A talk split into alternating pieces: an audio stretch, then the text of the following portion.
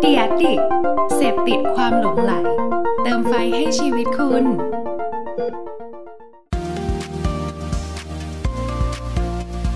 Addict Talk ชวนเพื่อนมาเล่า เมาส์มอยแบบเจาะลึก สวัสดีครับ ขอต้อนรับเข้าสู่ Addict Talk นะครับ รายการไลฟ์ของ Addict นะฮะซึ่งวันนี้เนี่ยผมต้องบอกเลยว่าผมตื่นเต้นมาก ๆ เป็นพิเศษเลยนะครับ เพราะว่าวันนี้ครับ Addict Talk ของเราเนี่ยได้รับเกียรติจากเวทีการประกวดโฆษณา และความคิดสร้างสรรค์ชื่อดังระดับโลกนะครับ อย่าง g a r i t y Award นะฮะซึ่งวันนี้ครับเราได้มีการจัดไลฟ์เป็นวันแรกนะครับ ในซีรีส์ที่มีชื่อว่า g a r i t y Awards Jury Talk นะครับโดยที่เราจะมีการจัด 3 วันติดๆเลยนะฮะโดยวันนี้เนี่ยวันแรกเราจะพูดคุยกับคณะกรรมการนะครับตัวแทนจากเมืองไทยในกลุ่มที่เป็นผู้บริหารเอเจนซี่โฆษณานะครับแล้วในวันที่ 2 วันพรุ่งนี้นะครับเราก็จะพูดคุยจากอีกมุมมองหนึ่งบ้างครับจากมุมมองของพี่ๆที่เป็นผู้บริหารของฝั่งแบรนด์นะฮะหรือว่าคนในวงการเอเจนซี่อย่างเราเนี่ยก็จะเรียกกันว่าคุณลูกค้านะครับและในวันที่3ครับเมื่อเราได้รู้จักมุมมองผู้บริหาร รู้จักมุมมองของแบรนด์รู้จักลูกค้าแล้วใช่ไหมฮะเราจะมาดูมุมมองของครีเอทีฟกันบ้าง นะครับก็เรียกได้ว่าเดี๋ยว 3 วันต่อจากนี้นะครับนับตั้งแต่วันนี้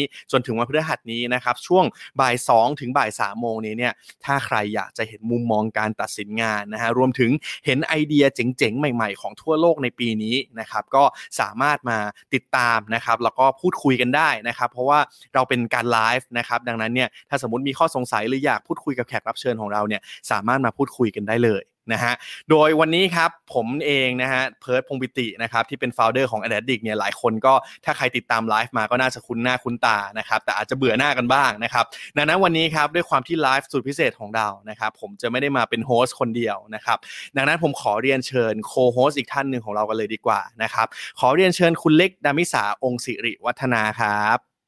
โอเค พี่เล็กสวัสดีครับสวัสดีค่ะ อ่าบรรยากาศร่มรื่นมากนะครับ ตอนนี้ วันนี้เองนะฮะอย่างที่ผมบอกว่าเราจะมาพูดคุยนะครับ เกี่ยวกับผลงานแล้วก็เบื้องหลังในการตัดสินงานต่างๆนะครับ จากคณะกรรมการนะฮะโดยที่ทางพี่เล็กนะครับทางที่หลายๆคนน่าจะคุ้นเคยกันอยู่แล้วนะครับ อย่าง Sour Bangkok เนี่ยทางพี่เล็กเองนะครับ อ่า มาแล้วนะครับค่ะเมื่อกี้เน็ตหลุดนิดนึง สวัสดีค่ะ ครับ สวัสดีครับ ก็ ก่อนอื่นเลยครับ อยากให้พี่เล็กช่วยเล่าเกี่ยวกับงาน g r i t y Award ให้เพื่อนๆ ชาวแอดดิก หรือว่าหลายๆ คนที่สนใจเนี่ยได้รู้จักกันเพิ่มเติมหน่อยครับว่างานนี้คืองานอะไรครับ ค่ะก็เอ่อ g r a t y Award เขาก็เป็นเอ่อเวทีใหม่ที่เพิ่งเปิดขึ้นมาได้ประมาณสักสองปีนี้ค่ะ ที่เขาก็เล็งเห็นว่าเอ่อการตัดสินจากทั่วโลกอะค่ะ เป็นการตัดสินที่หลังๆเนี่ยก็จะมีกระแสว่า เออให้ความสำคัญกับกรรมการที่เป็นผู้หญิงมากขึ้น เพราะว่า ผู้หญิงเนี่ยก็เป็นส่วนสำคัญที่เป็นผู้บริโภคนะคะ ก็เป็นผู้ซื้อซักแบบหลายเปอร์เซ็นต์แล้วก็ซื้อของให้ครอบครัว แต่ว่าเขาก็เห็นว่าเอ๊ะทำไมในเวทีทั่วโลกเนี่ยถึงเป็นผู้ชายกรรมการที่เป็นผู้ชายส่วนใหญ่เป็นคนตัดสินงาน ทั้งทั้งที่งานเนี่ยน่าจะหลายแบรนด์หรือหลายงานเนี่ยทำให้ผู้หญิงดูนะคะ เพราะว่าผู้หญิงคนตัดสินใจซื้อ แต่ว่าหลังๆเนี่ยตัวกระแสของทั่วโลกเองเขาก็พยายาม balance นะคะ ให้เวทีต่างๆเนี่ยมีกรรมการผู้หญิงประมาณ 50% ทีเนี้ยทางเกรตี้เขาก็เลยจัดตั้งขึ้นว่า เอ๊ะ แล้วถ้าเกิดเราอยากจะเซเลบรตความเป็นผู้หญิงที่เขาเป็นแบบทั้งคอน sumer ด้วยเป็นเป็นผู้ที่ทำงานในวงการโฆษณาด้วยเนี่ยเขาก็เลยจัดตั้งตัว g r a t y Award ซึ่งเป็นการรวบรวม กรรมการที่เป็นผู้หญิงล้วนนะคะ ซึ่งแบ่งเวทีเนี่ยเป็นครั้งแรกเลยที่แบ่งเวทีตามประเทศต่างๆนะคะแล้วก็ไปรวบรวมกรรมการที่เป็นผู้หญิงที่เก่งๆจากทุกประเทศนะคะ มาตัดสินกันเป็นเวทีเวทีเวทีไปเห็นทุกงาน แล้วก็เอามาตัดสินร่วมกันสุดท้ายเพื่อเลือกงานที่ดีที่สุดของโลกค่ะอืมแต่หมายถึงงานที่ส่งมาเนี่ยครับพี่เล็กคืองานนี้ต้องเป็นงานเกี่ยวกับผู้หญิงด้วยหรือเปล่าครับ ไม่จำเป็นเลยค่ะ เป็นงานปกติทั่วไปที่เราเชื่อว่าคุณภาพดีนะคะ เป็นงานที่ที่มี value แล้วก็เขาแค่อยากได้ point of view ว่าถ้าเกิดมันเป็นกรรมการที่ทั้งพาแนลเป็นผู้หญิงล้วนเนี่ย เราจะได้ผลลัพธ์ที่แตกต่างไหม ซึ่งหลายงานก็เป็นงานที่ดีที่ไม่ว่าจะเป็นผู้หญิงหรือผู้ชายเขาก็จะเห็นอยู่แล้วว่างานนี้เป็นงานที่ดี แต่บางงานก็จะรู้สึกว่า เออ มีบางงานที่เราไม่เคยเห็นงานนี้ได้ในเวทีอื่น แต่พอมีกรรมการหญิงล้วนขึ้นมาเนี่ย ก็มีงานที่ เออดูแบบน่าสนใจมี emotional touch เข้ามาเนอะอะไรเงี้ยค่ะ อืมแล้วตอนทาง g a r i t y Award เองเขาคัดเลือกกรรมการจากแต่ละประเทศนะครับเขามีกระบวนการการคัดเลือกยังไงบ้างครับเขาก็จะมีการเอ่อติดต่อหลายท่านค่ะเขาก็จะเข้ามาแล้วก็ตอนแรกเลยเหมือนเขาน่าจะเข้ามาทางเอ่อ ทางทางจำไม่ได้แล้วค่ะว่าว่ามาเจอกันได้ยังไง แต่ว่าแกก็คอนเน็กมา แล้วก็บอกว่ามีกรรมการมีผู้หญิงคนไหนที่อยู่ในวงการโฆษณาที่มีผลงานมีวิธีคิด หรือมีอะไรที่เป็นมาตรฐานอยู่ในวงการของโฆษณางานโฆษณาดีๆ ในในประเทศไทยบ้างอะไรเงี้ยค่ะ ก็จะส่งไปให้เขาทั้ง จากหลาย ๆ ที่ค่ะเขาถามมาหลายท่าน เขาก็อีเมลหาทุกท่าน แล้วทุกท่านก็นำเสนอชื่อเข้าไปพร้อมกับผลงาน ว่าเออคนท่านนี้เป็นเจ้าของงานนี้นะ หรือว่าแม้กระทั่งมุมทั้งครีเอทีฟหรือลูกค้าเองอะค่ะ ที่เป็นเจ้าของงานที่ดีอย่างเงี้ยค่ะ ก็ส่งเข้าไปเขาก็ไปคัดเลือกกันอีกทีเขาน่าจะมีเอ่อคณะกรรมการของเขาที่เป็นผู้เลือกอีกทีหนึ่งค่ะ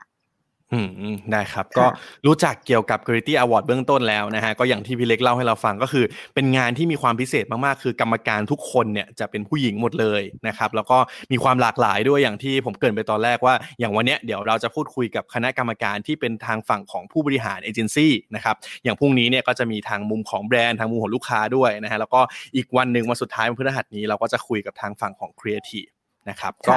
โอเคไงงั้นผมคิดว่าวันนี้เนี่ยหลายคนน่าจะรอคอยนะครับกับโอกาสที่จริง ๆ หาได้ยากมากนะฮะกับการที่เราจะสามารถเรียนเชิญพี่ๆผู้บริหารของเอเจนซี่ชั้นนำแต่ละท่านเนี่ยมาออกไลฟ์พร้อม ๆ กันนะฮะโดยที่จริง ๆ หลังไม่เนี่ยเราก็คุยกันว่าจริง ๆ น่าจะเป็นไลฟ์แรกของพี่ๆหลาย ๆ ท่านด้วยนะครับ ดังนั้น ผมขอเรียนเชิญคณะกรรมการที่เป็นผู้บริหารเอเจนซี่ทุกท่านมาพร้อม ๆ กันเลยดีกว่าครับ สวัสดีครับ สวัสดีค่ะคึกคักมาก ๆ นะฮะวันนี้ ครับผม ก็งั้นงั้นเดี๋ยวก่อนอื่นผมให้รบกวนพี่ ๆ แต่ละท่านช่วยแนะนำตัวหน่อยครับ เดี๋ยวเริ่มจากพี่แพรก่อนก็ได้ครับ ได้ค่ะ สวัสดีค่ะ ชื่อแพรพันนิกาวงสายยานะคะ เป็น Managing Director และ Founder ของวงแตงออกค่ะ ครับ พี่จูดี้ครับผม สวัสดีค่ะ ชื่ออจุรีพรไทยดำรงนะคะ พี่จูดี้นะคะ มาจาก Gray NJ United ค่ะครับพี่อิ๋วครับ สวัสดีค่ะ พี่อิ๋วนะคะ จิรวราวีระยะวันธนะนะคะ Managing Director แล้วก็ Senior Executive Group Director ของกลุ่มบริษัทโอกิวีค่ะ ก็เรียกได้ว่าแต่ละท่านคือยิ่งใหญ่มากๆนะฮะอย่างที่ผมบอกเลยวันนี้ผมตื่นเต้นสุด ๆ เลยนะครับ แล้วก็เพื่อความสบายๆในวันนี้นะครับ อย่างที่ผมเกริ่นไปขอเรียกพี่ๆทุกท่านว่าคุณพี่แล้วกันนะครับ จะได้สบายๆกันนะฮะคือปกติเอ้ยถ้าเราทำงานกันอาจจะแบบนะเรียกคุณคุณจูดี้คุณแพรคุณอิ๋วแต่ว่าวันนี้ขอเรียกพี่ๆแล้วกันนะครับค่ะได้โอค่ะเคครับก็ อยากคำถามแรกที่อยากจะสอบถามพี่ๆทุกท่านครับ ว่าอยากจะรู้ฮะว่าความรู้สึกแรกที่ตอนแรกที่เราแบบเฮ้ยทาง Creativity Award เขาเลือกเรามาเป็นกรรมการนะครับ มีความรู้สึกยังไงบ้างครับ เดี๋ยวเริ่มที่พี่จูดี้ก่อนก็ได้ครับ พี่ก็เอ่อรู้สึกเอ่อก่อนอื่นเลยก็รู้สึกเป็นเกียรตินะฮะที่ที่เขาติดต่อเข้ามานะฮะอ่าแล้วก็รู้สึกเอ่อขอบคุณนะคะน้องเล็กแล้วก็ หลาย ๆ คนอืมที่เสนอชื่อไป คือพี่ก็ตอนแรกพี่ก็ไม่ค่อย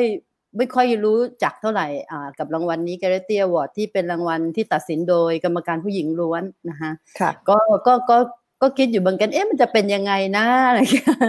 เพราะว่าพี่ก็เคยไปตัดสินงานโฆษณามาส่วนใหญ่ก็ มันก็มีแต่ผู้ชายจริง ๆ นะคะ มีบางเวทีอืมที่ตัดสินกรรมการ 23 คน มีผู้หญิงอยู่คนเดียวนะอืม ก็ใช่โดยใช่ก็รู้สึกก็รู้สึกมีความรู้สึกแบบว่า เออ เอ๊ะไม่เข้าพวกชนกลุ่มน้อย ซึ่งของเจ๊จะพิเศษนิดนึงค่ะ เพราะตอนแรกเลยเนี่ยทาง Gerety เนี่ยเออเขาไม่ได้ plan ว่าจะเป็นการตัดสินออนไลน์ คือเดิมทีถ้าเราไม่ได้ติดอืมสถานการณ์โควิดเนี่ยค่ะ เราจะได้มาตัดสินนั่ง discuss ร่วมกัน แล้วก็เจ๊เนี่ยจะได้เป็น Head of Jury ในห้องนะ คะอืมซึ่งเสียดายมากๆ พอเราตัดสินออนไลน์การ discussion ก็เลยแบบเหมือนน้อยไปเลยอะไรอย่างเงี้ยค่ะอืมอืมอืมอืมเป็นตัดสินออนไลน์ซึ่ง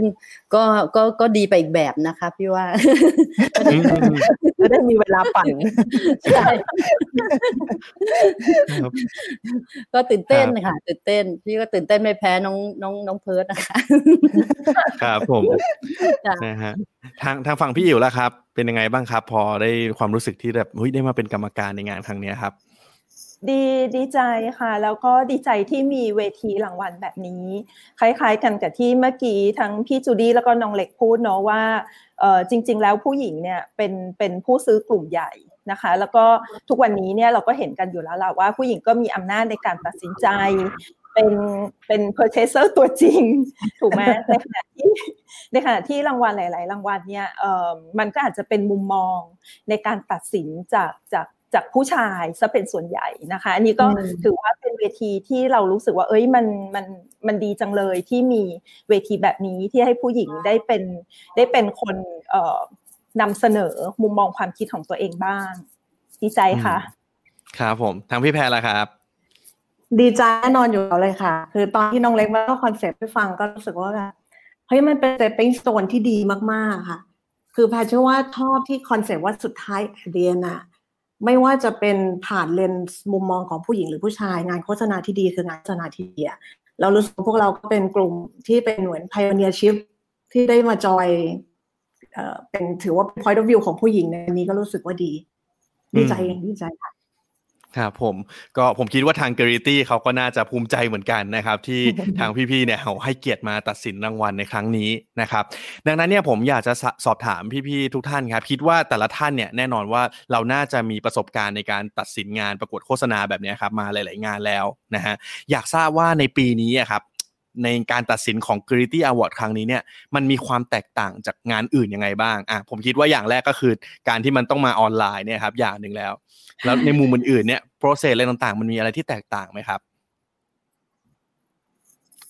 พี่พี่เล็กลองแนะนำก่อนก็ได้ครับเราก่อนนะคะพี่เล็กค่ะอนก็ก็ได้เออจริง ๆ มีการดิสคัสเรื่องนี้กับคุณทางคุณโจที่เขาเป็นผู้จะผู้ก่อตั้งนะคะ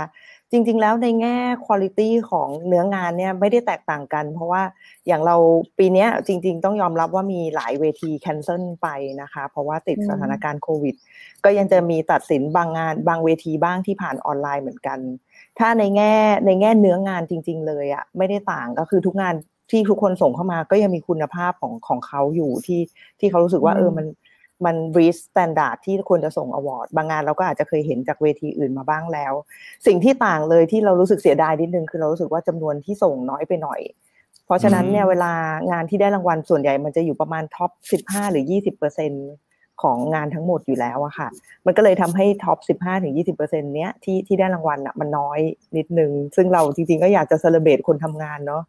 ก็เลยคิดว่าความต่างน่าจะเป็นเรื่องของจำนวน แต่ว่าจำนวนคุณภาพก็ไม่ไม่ได้ต่างมากค่ะ ก็ได้มีไปมีมีคุณภาพเท่า ๆ กับเวทีอื่นค่ะ แล้วก็อืมอีกอีกความน่าสนใจหนึ่งคือเอ่อเวทีเนี้ยเป็นเวทีที่จริงๆ คนส่งมาจากทั่วโลก เพราะฉะนั้นเนี่ยอย่างบางเวทีที่เราตัดสิน Ad Stars เองเราจะได้เห็นแต่งานเอเชียเอเชียนะคะ หรือว่าเอ่อออสเตรเลียนิวซีแลนด์แต่ว่าอันเนี้ยเราได้เห็นงานจากโอ้โห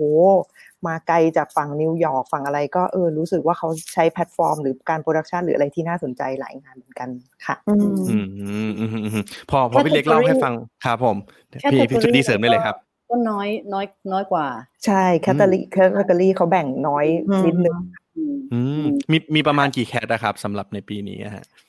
เหมือนพวกเราได้ตัดสินกันประมาณเจ็ด cat อะไรประมาณเนี้ยไม่เกินค่ะเจ็ดแปดแคทอะไรเงี้ยค่ะอือืมมอืเห็นมอืมเห็นด้วยเห็นด้วยกับเอ่อพี่จูดี้และน้องเล็กเนาะว่าว่าจำนวนงาน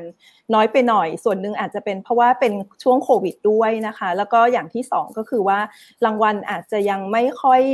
ไม่ค่อยเป็นที่แพร่หลายมากนักในหลาย ๆ ประเทศ นะคะ เพราะฉะนั้นเนี่ยก็คิดว่าในอนาคตเขาก็น่าจะต้องเอ่อทำให้ตัวรางวัลเป็นที่รู้จัก เพราะว่าจริงๆก็อย่างที่บอกกันว่าเป็นรางวัลที่น่าสนใจมากๆ อืมอืมอืมอืมอืมอืมทางพี่แพรมีเสริมไหมครับ จริงๆ แอบเสียดายตรง part ที่ถ้าเราได้มาเจอกันจริงๆ ตรง part discussion น่าจะ fruitful น่าจะสนุกค่ะใช่ค่ะ แล้วก็เหมือนเวลาที่ได้มาเจอกันในช่วง มันเป็นมันเป็นช่วงเวลาที่ที่รู้สึกว่าได้อะไรเพิ่มเข้าไปในตัวเองอะเวลาตอนที่ได้ได้ฟังแชร์ยิ่งมุมมองจาก คนอื่นๆ พี่ๆอะไรอะไรอย่างเงี้ยค่ะ ก็รู้สึกว่าอืมเสียดายตรง part นั้น ไปอืมอืมแต่ก็ช่วยไม่ได้เราต้องเราต้อง move เราต้อง survive โควิดให้ได้ดังนั้นก็ออนไลน์ก็ออนไลน์ค่ะครับดังนั้นก็ถ้าพูดถึงงานนี้ก็ถือว่าเป็นงานที่มีคุณภาพนะครับ และแน่นอนว่าเราก็ต้องมีการปรับตัวนะครับ แต่ว่าที่สำคัญก็คือตัวงานนี้เองจริงๆพอเราได้มีโอกาสตัดสินแล้วเราก็เห็นเลยว่าเฮ้ยงานนี้มันเป็นงานที่น่าสนใจ แต่ว่าอืมหลายคนหลายๆเอเจนซี่เนี่ยอาจจะยังไม่ได้รู้จักเลยไม่ได้ส่งผลงานอะไรต่างๆ เข้ามานะครับก็ค่ะหวังว่าปีต่อๆไปเนี่ยก็น่าจะมีเพื่อนๆหลายคนเห็นแล้วว่าเฮ้ยมันมีงานนี้ด้วยนะฮะแล้วก็ส่งเข้ามากันเยอะขึ้น นะครับกับหลาตยอนนี้หลายเอเจนซี่อาจจะเข้าใจผิดว่าแบบเอ้ยต้องส่งงานเฉพาะผู้หญิงหรือเปล่าอะไรอย่างเงี้ยค่ะอืมอืมอืมอืมครับผมตอนนี้ในไลฟ์ของเรามีคุณทอฟฟี่แบรดชอว์มาทักทายนะครับ มาเชียร์พี่อิ๋วนะครับพี่อิ๋วแฟนคลับนะครับ ใช่ได้ครับก็ เมื่อกี้ที่ที่พอพี่ๆแต่ละท่านเล่าให้ฟังนะครับว่าด้วยความหลากหลายของผลงานนะครับมันมีทั่วทุกมุมโลกเลยนะครับดังนั้นเนี่ยผมอยากจะถามพี่ๆแต่ละท่านเหมือนกันว่า เกณฑ์ในการตัดสินผลงานของเราอะครับผมคิดว่าโอเคแน่นอนว่าเขาก็จะมีคุณทีเรียเบื้องต้นมาแหละ แต่ว่าในมุมมองของแต่ละท่านนะครับผมคิดว่าเราน่าจะมีแบบว่าเอ้ยงานสไตล์นี้แบบเนี้ยเราจะชอบเป็นพิเศษนะครับเลยอยากจะสอบถามพี่ๆแต่ละท่านหน่อยว่าเกณฑ์ในการตัดสินงานของเราอะครับเราให้ความสำคัญกับอะไรบ้างครับเดี๋ยวเริ่มจากพี่อิ๋วก่อนก็ได้ครับ ค่ะก็อันนี้เอาเกณฑ์คือเกณฑ์ของ g a r a t y เขาก็มีแหละค่ะ แต่ว่าอันนี้แอบเล่านะว่าช่วงแรกเราก็ยังงงๆกัน ตอนที่เราเป็น first discussion เราก็ยังคุยกันเองในหมู่กรรมการว่าเอ๊ะมันจะต้องเป็นงานที่ที่เกี่ยวข้องกับผู้หญิงเท่านั้นหรือเปล่า ซึ่งซึ่งก็ได้คำตอบที่ดีมากว่าไม่ใช่ มันก็คืองานดีก็คืองานดีนะคะ ก็ก็เป็น judgment ของพวกเราบนงานดีเป็นหลัก ทีนี้ถ้าจะเอาส่วนตัวค่ะคุณทีเรียในการตัดสินน่ะของตัวเองเนี่ยอย่างแรกเลยของพี่อยู่เลยเนี่ยก็คือต้องการ fresh idea นะคะก็คืองานที่มีไอเดียที่สดใหม่นะคะอออย่างที่สองที่สำคัญมากๆก็คือจะต้องเป็นงานที่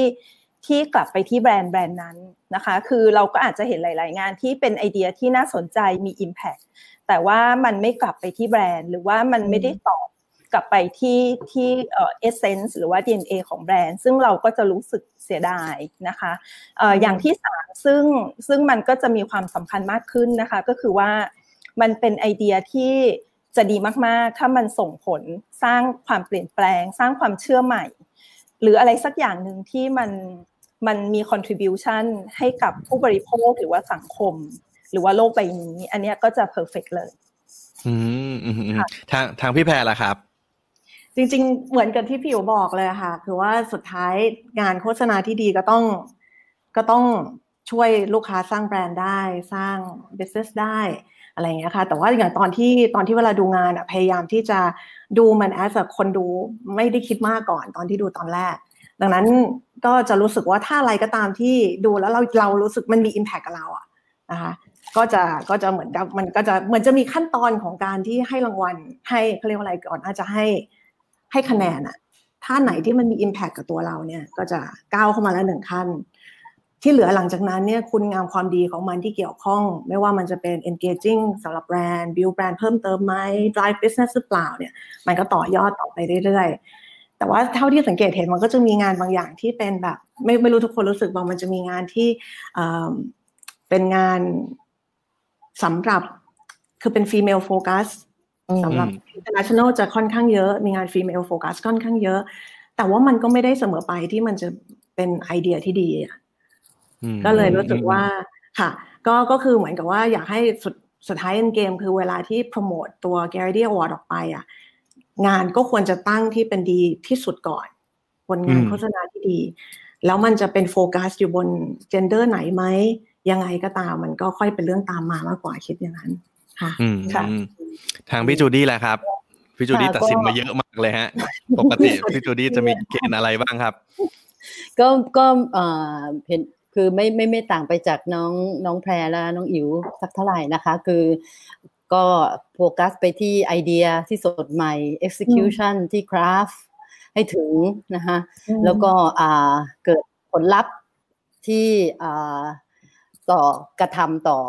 ต่อต่อ audience ในฐานะในฐานะที่เราเป็นวิธีการตัดสินก็เหมือนก็เหมือนกันกับน้องแพรคือ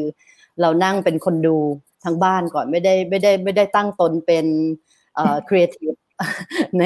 ในในบริษัทโฆษณาคือเราก็ดูแบบแบบแบบชาวบ้านดูนะคะแล้วก็ใช้ประสบการณ์ในการให้คะแนนลงไปว่า อันนี้จะให้หนึ่งสองสามสี่หรือเจ็ดแปดเก้าสิบนะคะค่ะอืมอ่า ค่ะ ก็ก็อ่าประมาณนี้ประค่ะมาณนี้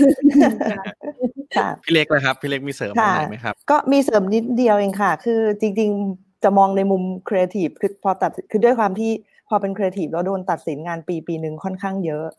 ก็จะมองหางานที่ที่ต้องยอมรับว่าจริงๆเราอะพอดูงานเยอะๆ เราจะเริ่มรู้สึกแล้วว่าในโลกเนี้มันไม่มีอะไรใหม่ ทุกอย่างมันจะเออ มันจะ been there done that อะไรด้วยด้วยด้วยวิธีการอะไรบางอย่างอะไรเงี้ยค่ะ เราก็จะแค่มองหาว่ามันเป็นความใหม่ของคนยุคนี้ไหมเออ มันมันเคยมีพี่กรณ์เขาพูดประโยคนึงว่ามัน old enough to be new มันก็จะรู้สึก เออ ก็จะรู้สึกเออ ไม่น่าเชื่อตอนนั้นฟังเราไม่เข้าใจ แต่พอมาวันเนี้ย เราเราโตพอที่เราจะเข้าใจประโยคนี้ชอบจังเลยแล้วก็เลยรู้สึกว่า เออ มันเป็น เพราะมันมันมีประเด็น discussion กันหนักๆมากของคานส์เมื่อประมาณปีที่แล้วหรือปีก่อนนะคะที่ทุกคนบอกว่าเฮ้ยกรังด์ปรีซ์ชิ้นนี้มัน been done แบบสุดๆไปเลยนะ มันเป็นอันที่เขาพิมพ์หน้าหนังสือพิมพ์ที่ว่างเปล่าออกมาค่ะค่ะ ไม่รู้ว่าพอจำงานนั้นได้ไหมแต่ว่า อันนั้นน่ะก็จะมีหลายคนในวงการที่บอกว่าเฮ้ยมันไม่ใหม่ แต่ว่าสำหรับเราอะ อันนั้นอะมันมัน เป็นการเป็นความใหม่ในแบรนด์ Purpose คือแบรนด์เนี้ยเขาต้องการจะ take side ประชาชนสำหรับเรามันเป็นวันหนึ่งสื่อบอกว่าจะ take side ประชาชนสำหรับเราอะความตั้งใจใหม่มากจากทั้งที่ execute ออกมาเขาเป็นแค่หนังสือพิมพ์ที่ว่างเปล่า เพราะว่าประชาชนจะได้เขียนสิ่งที่นำเสนอให้คนอื่นได้เห็นอย่างเงี้ยค่ะ เราก็เลยรู้สึกว่าเราก็จะมองหางานที่มันใหม่สำหรับคนยุคนี้ไม่ว่าจะเป็นด้าน purpose เองหรือว่าถ้า execution ใหม่ได้ยิ่งดีอะไรเงี้ยค่ะ ก็จะเข้ากับคอนเทกต์ปัจจุบันมากๆ ใช่ใช่ค่ะอืมอืมอืมผมว่าน่าสนใจมากเลยครับเพราะว่าจริง ๆ ผมก็ได้เริ่มมีโอกาสไปตัดสินงานต่าง ๆ เหมือนกัน แล้วก็เนี่ยเป็นการเปิดโลกเหมือนกันว่าเฮ้ยจริง ๆ แล้วในการตัดสินนี้มันไม่ใช่เรื่องง่ายนะจากตอนเด็ก ๆ ที่เราคิดว่าโอ้ยพี่ๆเขาน่าจะตัดสินกันชิวๆแต่ว่าพอไปอยู่ในห้องนั้นมันมีความกดดันมันมีแบบว่างานในต่างๆ ที่โอ้เราต้องดูมาเป็นแบบพันๆชิ้นอะไรต่าง ๆ นะฮะก็ได้เห็นมุมมองที่น่าสนใจนะครับ ตอนนี้ครับคือพอเราพูดถึงผลงานต่างๆ ที่เกิดขึ้นใน g r a t y Award เนี่ยฮะอย่างที่เราคุยกันว่ามันเยอะมากนะครับแล้วก็ล่าสุดนี้เมื่อวานนี้นะครับทาง g r a t y Award เขาก็ได้มีการประกาศ shortlist มาแล้วนะครับวันนี้แหละเลยเป็นโจทย์อันหนึ่งที่ผมเนี่ยทางกับทางทีมงานก็ได้รบกวนพี่ๆทุกท่านไว้นะฮะว่าอยากให้แต่ละท่านเนี่ยลองเลือกตัวอย่างมาสักหนึ่งผลงานนะครับที่ตอนเราตัดสินเนี่ยแล้วเรารู้สึกว่าเฮ้ยงานนี้มันมันน่าประทับใจ เรารู้สึกชื่นชอบงานนี้เป็นพิเศษมากๆเลยมา เล่าให้เราฟังกัน นะครับก็เดี๋ยววันนี้ผมขอเริ่มจากพี่เล็กก่อนเลยแล้วกันนะฮะว่ามีงานตัวไหนบ้างครับที่ที่วันนี้พี่เล็กอยากจะหยิบจับมาเล่าให้ฟังครับว่าเป็นงานที่ประทับใจจากเวที g r a t y Award ในปีนี้ครับ ค่ะ ก็งานที่หยิบมาเป็นงานของ Hershey นะคะช็อกโกแลตซึ่งซึ่งจริง ๆ แล้วงานที่เลือกมาเนี่ยเออถามว่ามันมันแบบโห fresh แบบเปลี่ยนโลกไหมมันไม่ได้ขนาดนั้น เพียงแต่ว่า ดึงงานนี้มาเพราะรู้สึกว่า relate กับชีวิตตัวเอง เพราะตอนนี้เราพอเราทำเอเจนซี่ที่ positioning เรื่องการสร้างแบรนด์บนผู้หญิง แล้วเรารู้สึกว่า เอ้ย พอเจอแบรนด์เนี้ย product เนี้ยทำแบบเนี้ยก็เลยรู้สึกว่าใหม่ดีตรงที่เฮอร์ชี่เนี่ย ถ้าเราเห็นนะคะ เราจะไม่เคยรู้เลยว่ามันมันมันเป็นภาษาอะไรแปลว่าอะไรอะไรเงี้ย แต่ว่า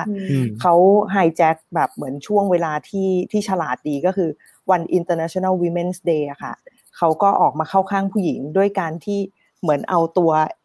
เอ่อบางบางตัวอักษรของ packaging ออกไป แล้วมันจะเหลือคำว่า her กับ she นะคะแล้วก็แบบว่าเปลี่ยน packaging เนี่ยให้มันเป็น exhibition ของผู้หญิงที่ให้ผู้หญิงได้มาแสดงความสามารถ ซึ่งเรารู้สึกว่า โอ้โห product ก็โฟกัสแบรนด์ก็อยู่ตรงนั้น คือจากที่เราไม่เคยรู้เลยว่า Hershey stand for อะไร แต่เรารู้ว่า เอ้ยผู้หญิงก็เป็น target ในการกินช็อกโกแลตเหมือนกันเนาะแล้ววันนี้เราก็รู้สึก relate กับแบรนด์นี้ก็วิธีเขาฉลาดดีก็เลย pick up มาให้ดูค่ะ ครับงั้นเดี๋ยวเราลองไปดูกันเลยดีกว่าฮะว่างานนี้เป็นยังไงครับ Her she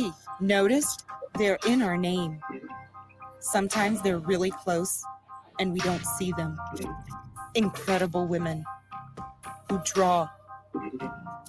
sing write express what they feel on the International Women's Day These are not commemorative packages. They are an exhibition.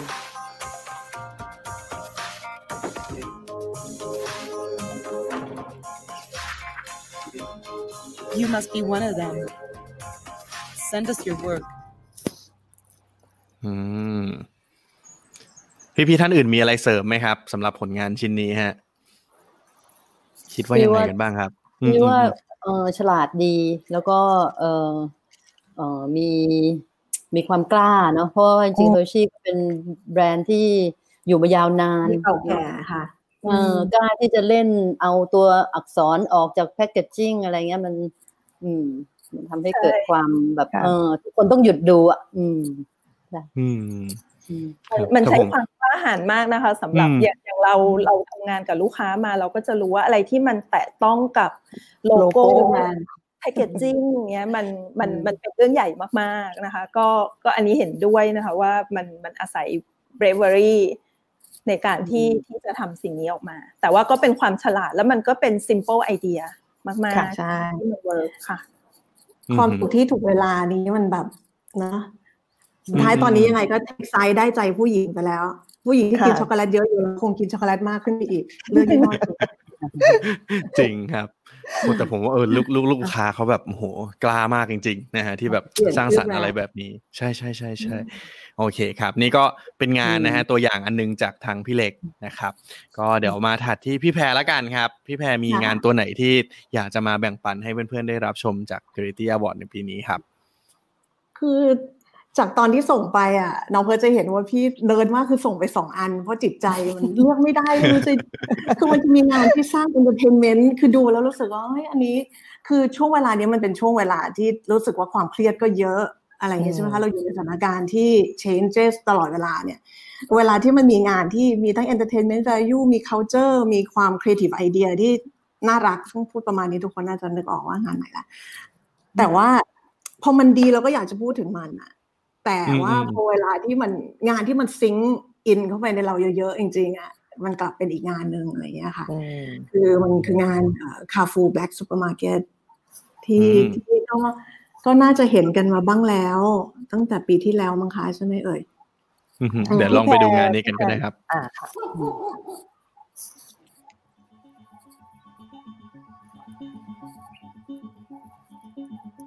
These seeds can grow healthier and tastier varieties of cereals, fruits, and vegetables, but they are illegal, as are 97% of varieties.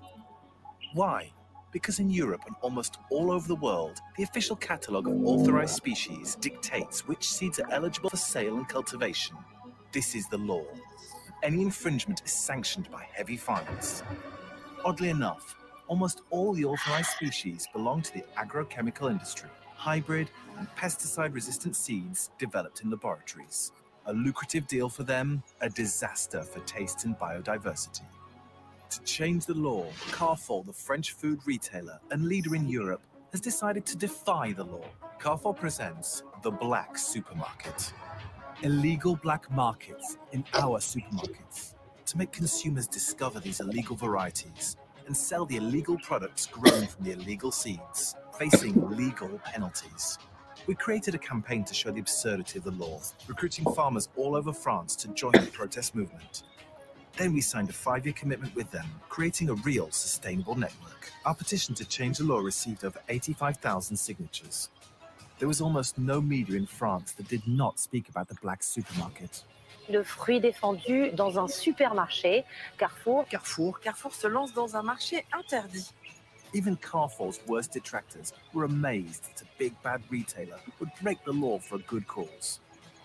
C'est un événement majeur. C'est un message politique très fort. And finally, after eight months of intense legal battle, in April 2018, a new law was voted, allowing farmers to grow their seeds free. After 40 years of prohibition, a big win for farmers, consumers, and biodiversity.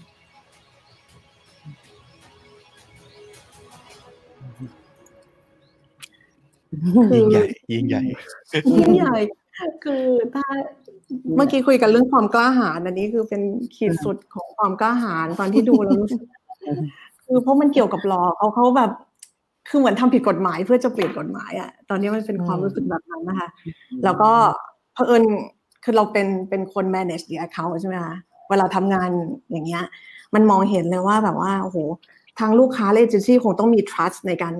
มากอะที่จะเดินลงไปใน journey แบบนี้ ซึ่งเป็น journey ที่คือวันนี้เผอิญว่า รอมันถูก change ได้สำเร็จนะคะมัน positive ใช่แต่ถ้าเกิดสมมติว่ามันทำไม่ได้ขึ้นมา คือมันจะเป็นยังไงเรื่องของนะคะคือดังนั้นเห็นเลยว่ามันเป็นมันเป็น long term commitment มากของของทีมทำงานด้วย ไม่ง่ายที่จะบอกให้เกิดสิ่งทำให้เกิดสิ่งนี้ขึ้น แต่พอทำไปแล้วปั๊บเนี่ย มันได้ impact หลายอย่างมาก ๆ เลยอะ คือมันเป็นอืม impact กับแบรนด์แน่นอน เพราะว่าแบรนด์ส่วนใหญ่จะพูดว่าเขามี purpose ที่ยิ่งใหญ่ มี higher purpose กับคนหลายๆปีมันนี้แบรนด์พยายามจะพูดแบบเนี้ยแต่ว่าเวลาเราพูดเรื่อง purpose แต่เราไม่ได้ทำอะมันก็เป็นเรื่องหนึ่งคือวันเนี้ยอืมคนก็ believe in brand that do อยู่แล้ว คือแบรนด์ที่ลุกขึ้นไปทำจริง ๆ แล้วพอมองย้อนกลับไปคาฟูก็จะเป็นคนที่ทำอะไรแบบนี้เขาก็เป็นคนที่ อย่างซูเปอร์มาร์เก็ตคาฟูก็จะไม่มี GMO อาหารมาตั้งแต่ปี 1996 อะไรอย่างเงี้ย คือคือเป็นคนที่มี standpoint อยู่บนเรื่องนี้ ดังนั้นเรื่องที่มันค่อนข้าง daring มันค่อนข้างเป็น thought leadership อะ มันมันค่อนข้างอยู่กับแบรนด์เขาอยู่ระดับหนึ่งอยู่แล้ว แล้วพอเป็นคิดงานนี้ได้ปั๊บขายงานนี้ลูกค้าได้อีก แล้ว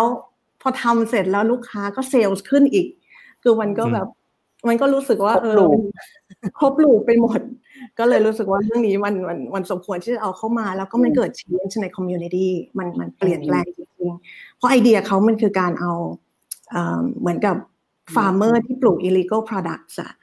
มาเชิดชูให้กลายไปเป็น heroes วันนี้ถึงไม่ว่าจะจะเกิดอะไรขึ้นก็ดี community ก็ change แบบ forever change ไปจากการที่ทำอันนี้อยู่แล้ว ก็เลยรู้สึกว่าอันนี้มันเท่จริงๆอะค่ะอืมฮึอืมฮึพี่พี่ท่านอื่นมีอะไรเสริมไหมครับสำหรับผลงานนี้ ก็ชอบค่ะอืมชอบมากเช่นกันว่าเช่นกันจริงๆเป็นของเพื่อนด้วยเพื่อนทำเพื่อนชาวฝรั่งเศสโอ้ยเจ๋งอะตอนตอนที่เขาเอ่อเขาเขายังไม่ส่งประกวดน่ะเอ่อเขาก็อืมส่งงานมาให้ดูก่อน อืมอ๋อแล้วเขาก็ภูมิใจมากกับงานที่เขาทำภูมิใจสุดๆอะเออคือภูมิใจก็ก็เอ่อก็บอกว่าเออยินดีด้วยคุณคุณ กลางปีแน่ๆงานแบบนี้ใช่งานแบบคือคือจริงๆก็คล้ายๆ สถานการณ์คล้ายๆบ้านเราด้วยนะใช่เรื่องเมล็ดพี่พันธุ์ยิ่งโดนคือคือเราก็เราก็จะอินไปด้วยกัน เพราะว่าเพราะว่าใช่เออบ้านเราก็กำลังจะเกิดอะไรแบบนี้ขึ้นอะไรอย่างเงี้ยเออเหมือนเอาอนาคตมาให้เราดู แต่แต่แต่ผมว่าความน่าสนใจคือถ้าพอพี่ๆเล่าอย่างเนี้ยมันแปลว่าถ้าสมมุติว่างานไหนเนี่ยมันมีคอนเท็กซ์หรือมีสถานการณ์อะไรบางอย่างที่มันเชื่อมโยงกับกรรมการเนี่ยมันก็จะยิ่งได้เปรียบเนาะใช่ค่ะอืมใช่ค่ะค่ะอืมเดี๋ยวซึ่งเรื่องซึ่งเรื่องเอ่อซึ่งเรื่องของเกษตรอ่าเรื่องเนี้ยมันก็จริง ๆ แล้วมันก็เกิดขึ้นเกิดขึ้นมาหลาย ๆ ที่ทั่วโลกเนาะอืมใช่ซึ่งค่ะซึ่งเออเราก็แบบเราก็ คืออินเข้าไปด้วยได้ง่ายอะกรรมการจากจากทุก ๆประเทศเนี่ยเขาก็เอ่ออย่างงานนี้ก็ได้รางวัลใหญ่ที่คานส์เนาะอืมอืมเขาก็เขาก็เก็ตอะทุกคนก็เก็ตกันอืมอืมค่ะอืมได้ครับ แล้วในมุมของพี่จูดี้แหละครับ วันนี้มีผลงานไหนที่อยากจะมาแบ่งปันกันครับ อ๋อ นี่เราพูดกันถึงเรื่องความกล้าขึ้นมาพี่ก็ชอบเหมือนกันพี่ก็ชอบงานก็กล้าเอ่อชอบงานก็กล้า ชอบไอเดียก็กล้า ลูกค้าก็กล้านะคะเอ่ออมเพราะเพราะมันเหมือนกับว่าเอิ่มทุกวันนี้มันมันต้องกล้าเนาะมันต้องมีใช่ความกล้า แล้วก็ต้องมีลูกบ้าพอด้วยนะคะสำหรับพี่คือพี่พี่เอ่อพี่คงไม่พูดถึงไม่ได้เลย คืองานเอ่อเบอร์คิง เบอร์เกอร์ตลาด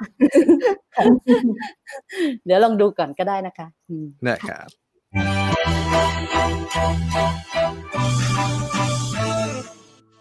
What a difference a day made.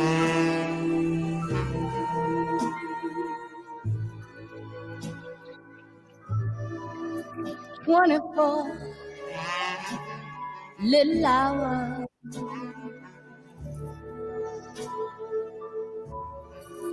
What a difference a day made. I know in my heart the difference is you.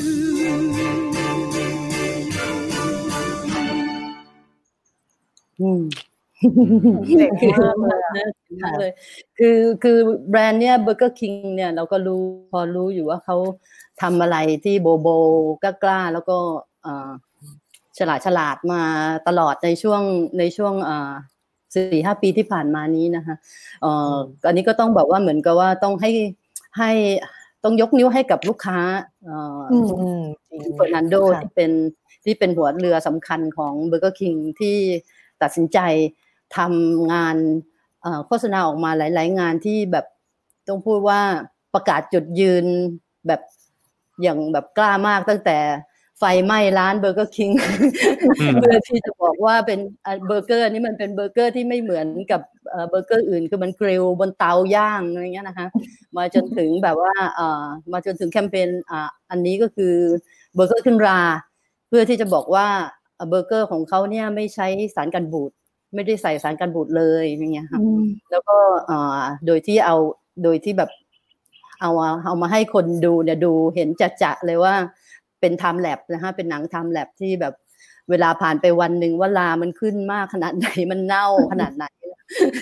คือคือหลายมันมีหลายคนนะคะที่ก็ยี่แบบว่า อุ้ย โอ้โหทำไมอืมเอาอืมภาพอย่างนี้มาให้ดูว้ายยี่อะไรเงี้ยค่ะแต่ก็สุดท้ายแล้วอะสุดท้ายแล้วเราทุกคนอยากจะไปกิน Burger Kingอืมนะคะพี่ยังอยากกินเลยอะคือพี่ไม่เคยอยากพี่เคยชอบเบอร์เกอร์อะไรมาก่อนนะคือ คือไม่ได้ไม่ได้แบบ เอ่อชอบอาหารอะไรอย่างนี้อยู่แล้วอะค่ะพอ พอแบบว่า เอ้ยพอมาทำหนังอะไรอย่างนี้ให้เราดูเราก็เอ้ยอ้าวจะบอกอะไรเราเหรออ๋อ จะบอกว่าไม่ใส่สารกันบูดเหรออะไรเงี้ยเออว่ะ น่าสนใจว่ะเอออมสุดท้ายเราคืออมเราอยาก เราอยากจะไปลองอะ อืมเราอยากจะไปกินใช่เราอยากจะไปอืมอืมคืองานเลย ชอบฉะนั้นเลยได้ความกล้าหาญโทษโทษทีจริงฮะเมื่อกี้กำลังจะเล่าว่างานงานนี้เนี่ย มันจะเหมือนกับแบบ คุณถ้าคุณไม่รักมันมาก คุณก็จะมีอีกกลุ่มหนึ่งที่แบบไม่ชอบมันเยี่ยมมากันกเลยเอออืมแบ่งเป็นสองทีมนะคะทีมทีมทีมรักกับทีมเกลียดอะไรเงี้ย แต่ว่าอันนี้เป็นอีกอันหนึ่งที่ที่ชอบมากๆ ดูเสร็จแล้วอยากลุกขึ้นยืนตบมือให้เหมือนกันอืมเอออืมเพราะเพราะว่าอย่างที่พี่จูดี้บอกอะคือคือคือจริง ๆ เรามองว่ามันเป็นภาพที่สวยมาก แล้วมันก็ทำให้ทุกครั้งที่เราที่เรานึกถึงเอ่อเบอร์เกอร์คิง ที่มันขึ้นลานี่แหละ มันทริกเกอร์ให้เราคิดถึงคู่แข่งของเขาใช่ก่อนหน้านี้เนี่ยมันก็จะมีข่าวว่าใช่โอ้โหตั้งทิ้งไว้อยู่สองสามอาสามทิตย์สิบก็วัยันงสามสิบวันก็ยังแบบเป็นปีแบบแล้วว่าขึ้นละใช่อะไรอย่างเงี้ยเออใช่อะไรอย่างเงี้ยค่ะก็ฉลาดมากฉลาดมากค่ะอืมแล้วก็อืมเราชอบเราว่ามากเลยน่าสนใจตรงที่แคมเปญที่ถ้าเราสังเกตอะค่ะแคมเปญที่เอ่อเป็น controversial ในแง่การทำให้สังคมเกิดการถกเถียงได้อะมันจะเป็นแคมเปญที่มันไปไกล อย่างเช่น ปีที่แล้วไนกี้เองก็จะมีแคมเปญที่ที่ทำให้คนออกมาถกเถียงแล้วมันก็กลางปีอะไรเงี้ย คือมันมันเป็นอืมเหมือนวิธีการของงานประเภทหนึ่งในยุคนี้ด้วยเหมือนกัน เพราะว่าทุกคนมีมีโซเชียลเป็นเครื่องมือ เราก็จะแบบอืมโอ้โห ชอบไม่ชอบ เราก็จะแบบอยากจะแสดงความมีคิด opinion ใช่อืมค่ะอืมอืมอืมแล้วแอบไปแบบเหมือนไปเจอ article นะเขาเป็นแบบเหมือนกับว่าคุณซีคุณลูกค้าที่เมื่อกี้พี่จูดี้บอกอะค่ะเขาเคยเหมือนให้สัมภาษณ์เอาไว้ว่าจริงๆแล้วมีเอเจนซี่มาเอาไอเดียนี้มาเล่าให้เขาฟังนานแล้ว ใช่เคยได้ยินเหมือนกันมันนานมากแล้วใช่ค่ะ แต่ว่าเขาอืมเลือกที่จะไม่ทำวันนั้น แล้วสุดท้ายอืมวันเนี้ยที่ทำมาในปี 2019 คือเป็นเอเจนซี่ที่สามอะที่พูดเรื่องเนี้ยเขาใช่แต่สาเหตุที่เขาเลือกใช่ทำตรงเนี้ย เป็นเพราะว่าเขาสามารถที่จะปรับสูตรให้เขาไม่ใส่สารกันบูดได้จริง ๆ ที่ใช่ที่ที่อืมร้านของเขาค่ะใช่ก็เลยรู้สึกว่าจริงๆแล้วอันเนี้ยมันคือ ความยิ่งใหญ่ของแบรนด์นี้นอกจากจะกล้าแล้วเนี่ยคือเขาทำในสิ่งที่เขาพูดด้วยจริง ๆ อีกแล้วมันกลับมาที่เรื่องที่แบรนด์มันดูสิ่งที่แบรนด์มันลีเลยบอกอืมลองในเวลาที่เหมาะสม ใช่ใช่ค่ะในเวลาที่เหมาะสมอืมอืมอืม ซึ่งจริง ๆ ผลงานเนี้ยเราจะเห็นจากหลายสื่อมากๆเลยนะ ที่เขาบอกกันเลยว่าอืมโอ้ยถ้าสมมติมีคานมีอะไรต่าง ๆ เนี่ย น่าจะคว้ารางวัลใหญ่ ๆ ไปแน่นอนนะครับ ก็ใช่ค่ะเดี๋ยวก็ต้องรอดูกันดูนะฮะว่าใน g r i t y Award เนี่ยจะได้รางวัลอะไรไปนะครับ มาที่พี่อิ๋วครับผมทางพี่อิ๋วมีผลงานไหนครับ ที่อยากจะมาแบ่งปันกัน ค่ะ จริง ๆ ก็คล้ายๆแพลนนะเลือกเลือกไม่ค่อยถูกเอ่อบอกว่าชอบมากเนี่ยมีมี Burger King อยู่ด้วย นะคะเอ่ออีกอันหนึ่งที่ชอบก็คือก็คือหลายๆ คนคงเคยเห็นแล้วล่ะ เพราะว่ามันก็ไปได้รางวัล D&AD หรือ WPPed Cream อะไรอย่างเงี้ยค่ะก็คือเอ่องานของ Dove นะคะที่อินเดียนะคะเป็นงานของดูไบก็คือว่าเออชอบงานนี้เนี่ยเพราะว่าเพราะว่ามันโซที่จะมี understanding บน บนกลุ่มเป้าหมายของเขาจริง ๆนะคะ เดี๋ยวเดี๋ยวก่อนเปิดเคสเล่า background นิดนึงเนาะก็คือว่าที่อินเดียเนี่ยเอ่ออัตราการเป็นมะเร็งของผู้หญิงอินเดียเนี่ยที่ significant อีกอันหนึ่งเนี่ยเอ่อก็คือมะเร็งเต้านมนะคะ แต่ด้วย culture ของคนอินเดียเนี่ยเอ่อเขาเขาจริง ๆ ก็น่าจะคล้าย ๆ กันในหลายประเทศก็คือว่าผู้หญิงเนี่ยมีความเข้าใจนะว่าการตรวจมะเร็งเต้านมด้วยตัวเองเนี่ยเป็นสิ่งสำคัญ แล้วก็จะช่วยช่วยชีวิตเขาได้ แต่ด้วยวัฒนธรรมด้วยอะไรหลาย ๆ อย่างเนี่ยเขาเขาอีหลักอีเหลือที่จะที่จะตรวจเต้านมนะคะ เพราะฉะนั้นเนี่ยมันไม่มีอะไรมามาเป็นตัวกระตุ้น คือมันก็จะมีการสอนโดยทั่วไปแหละ แล้วก็จะมีกลุ่มหนึ่งที่เขาจะเรียกตัวเองว่าเออเป็นเป็นเป็นกลุ่มที่จะช่วยรณรงค์เรื่องมะเร็งเต้านม นะคะ แต่ทุกครั้งที่เขาไปทำเนี่ยโดยเฉพาะอย่างยิ่งไปสอนการตรวจเต้านมเนี่ยเขาก็จะโน้ติสว่าผู้หญิงอินเดียเนี่ยเขาเขาไม่กล้านะคะ แล้วก็ไม่ comfortable ที่จะทำทีนี้เนี่ยเดี๋ยวลองดูลองลองดูเคสนี้เนาะแล้วเดี๋ยวเรามาคุยกันต่อนะครับ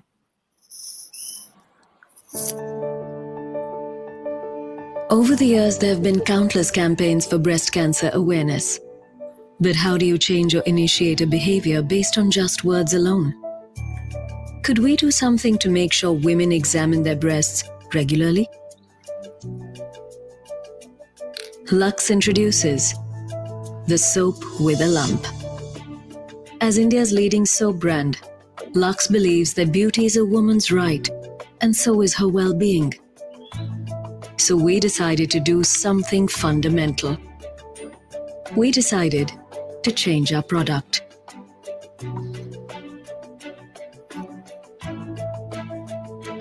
Something about touching your breasts makes women feel inhibited and uncomfortable.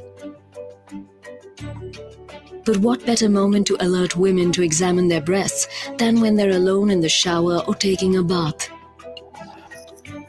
And what better way to do this but through the shape of our product, through touch? We created a soap that has a lump that doesn't fade like the soap itself.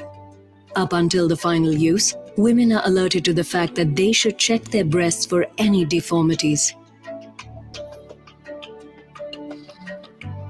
Lux tied up with the Indian Cancer Society and distributed the soap at their screening camp in Maharashtra.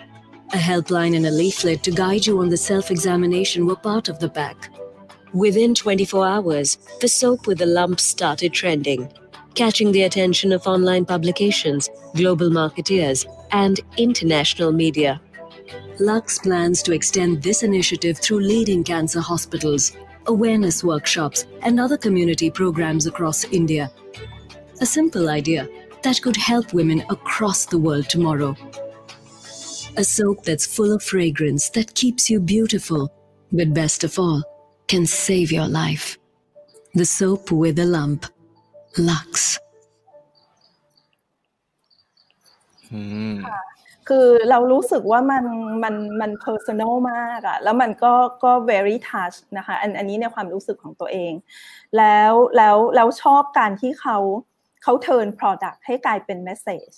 คือสบู่ลักซ์เนี่ยมันกลายเป็น message ซึ่งซึ่งสื่อไปถึงไปถึงผู้หญิงนะคะ แล้วก็วิธีการที่ turn message เนี่ยมันน่าสนใจตรงที่ว่ามันเป็นมันเป็นโมเมนต์ของการใช้อะคือคือโมเมนต์ของการใช้ Product อะมันเป็นโมเมนต์ของการไป triggerให้ผู้หญิงนึกถึงการที่เขาจะต้องจะต้องจะต้องดูแลตัวเองค่ะเพื่อเพื่อที่จะเซฟไลฟ์ของเขาอะเราก็เลยรู้สึกว่าเออมันมันเป็น simple idea แต่มันคิดมาอย่างดี แล้วมันก็แล้วมันก็ฉลาด แล้วเราก็เลยรู้สึกว่าเออถ้าเราเป็นผู้หญิงอินเดียหรือเรามีสบู่ลักซ์อยู่ในมืออะทุกครั้งที่เราใช้เราคงรู้สึกถึงความ caring ที่แบรนด์แบรนด์นี้มีกับมีกับผู้หญิงแบบเราอะไรเงี้ยก็เลยรู้สึกว่าเออ มันมันน่าสนใจค่ะครับอืมอืมพี่พี่ท่านอื่นมีอะไรเสริมไหมครับสำหรับผลงานนี้ คือก็ก็คือค่ะอินเดียอินเดียนี่เขาจะมีแคมเปญที่เกี่ยวกับ breast cancer มาอย่างสม่ำเสมอเนาะในในทุก ๆ ปีก็จะมีไอเดียอะไรที่มา เอ่อเหมือนกับว่ามาช่วยให้เอ่อประชาชนของเขามีมีความรู้ความเข้าใจหรือว่าเอ่อกล้าที่กจะล้าไปตรวจเออตรวจมีแบบทำเป็นกระเป๋า อะไรนะที่คือก็ทุกปีจะมี แต่พี่ว่าพี่ว่าปีเนี้ลักซ์เนี่ยการที่ลักซ์สบู่ลักซ์เนาะมาทำเป็นมันเป็น big brand อะเนาะเป็น big brand อืมด้วย พี่ว่าเออมันมันอืมมันรู้ก็เลยรู้สึกว่า เออ ถ้า big big brand มาเอาจริง แล้วก็แบบว่าเออขนาดที่เปลี่ยนดีไซน์ เปลี่ยนรูปลักษณ์ของผลิตภัณฑ์อืมของตัว product เองอะไรเงี้ยซึ่งมีอืนานพี่ว่ามันนานมาก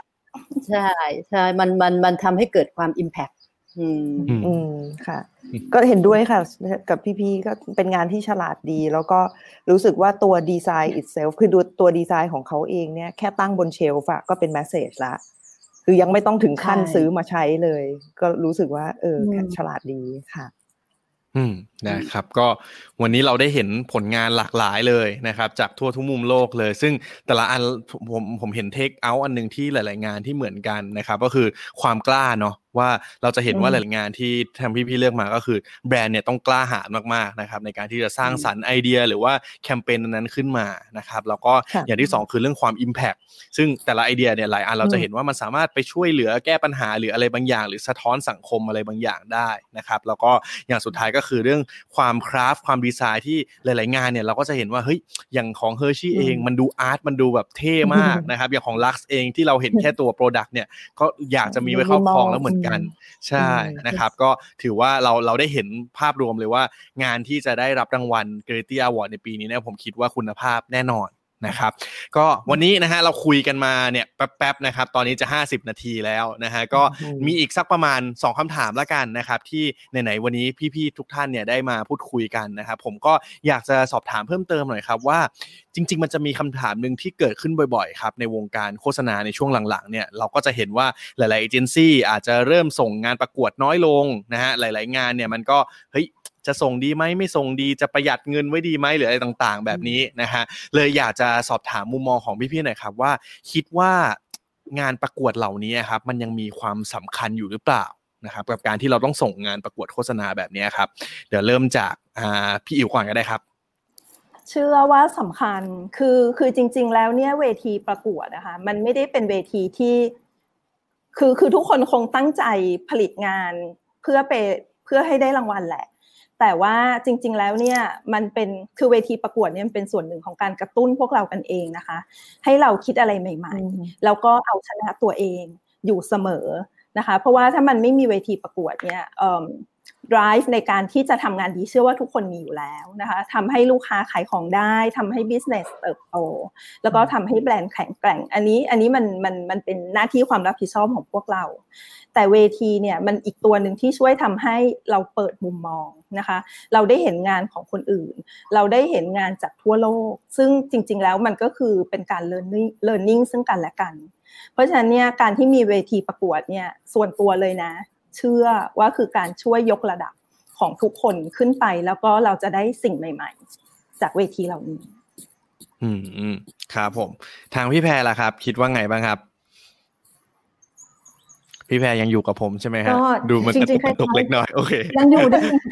ก็ยังเป็นแบบตอนนี้ได้ยินปกตินะคะ ได้ยินค่ะได้คือยินเหมือนกับที่พี่เหมือนได้ยินโอเคเหมือนกับที่บิวบอก คือ คือเรารู้สึกด้วยซ้ำว่าแต่มันเหมือนเป็นมันเหมือนเป็น contribution ของของคนที่อยู่ในที่ระดับหนึ่งคิดว่ามันสำคัญขนาดนั้นนะคะ ที่จะที่จะพยายามที่จะมีงาน หรือพัฒนาตัวเองที่จะมีงานที่ qualify ที่จะส่งไปประกวดด้วยถามว่าทำไมถึงคิดลักษณะแบบนั้นน่ะเพราะว่ามันเป็นสังคมการเรียนรู้อะเวลาที่เราบางทีคิดเองว่าเวลาที่ยิ่งโจทย์ทุกวันเนี้ย business มัน tough มากนะครับ เจอนี่ที่กว่าจะทำงานกับลูกค้าจบ งานหนึ่งงานอะจะสามารถที่จะ qualify ส่งประกวดได้นะครับ อันนี้อย่างในในออฟฟิศเราเองเนี่ยพยายามที่จะบอกกันเองเพราะออฟฟิศมันเล็กคนน้อยมากอะสิ่งที่ต้องทำก็คือว่าตามมาตรฐานของงานของเรา คือมันไปมันไปไปสร้างมาตรฐานที่ไหนเราไม่รู้ แต่ในบริษัทเราเองอะมันคือเป็นตัวที่บอกเราเองว่าเราทำงานที่ดีพอไหมสำหรับปีนี้ โดยที่เรามาหลบอยู่หลังคำว่าลูกค้ายากไม่ได้ ไม่ดีก็ไม่ได้ด้วย แล้วเวลางานมันมี impact impact ก็ consumer อย่างเดียวแน่นอน มันควรจะมี impact กับใครก็ตามที่ดูงานนั้น ดังนั้น พวกเราก็พยายามที่จะ พวกเรามีความเชื่อที่จะเหมือนกับว่า มันควรจะเป็นสิ่งที่ individual ที่จะส่งงานที่จะไปประกวด ถ้ามันดีพอค่ะ ก็เลยเป็นเหมือนกับ ดังนั้นดังนั้นก็เลยมันเหมือนกับว่าเป็นมันควรเป็น culture อะที่จะที่จะยังคอนติเนียที่จะมีอันนี้ด้วยความตั้งใจต่อไปค่ะ ค่ะอืมอืมค่ะครับก็ประมาณนี้ทางพี่จูดี้แหละครับ ค่ะ พี่ก็เห็นด้วยกับทั้งอิ๋วแล้วก็เอ่อน้องแพรนะคะ เพราะว่าคือคุณอิ๋วคุณแพรก็พูดได้อย่างดีมาก เพราะ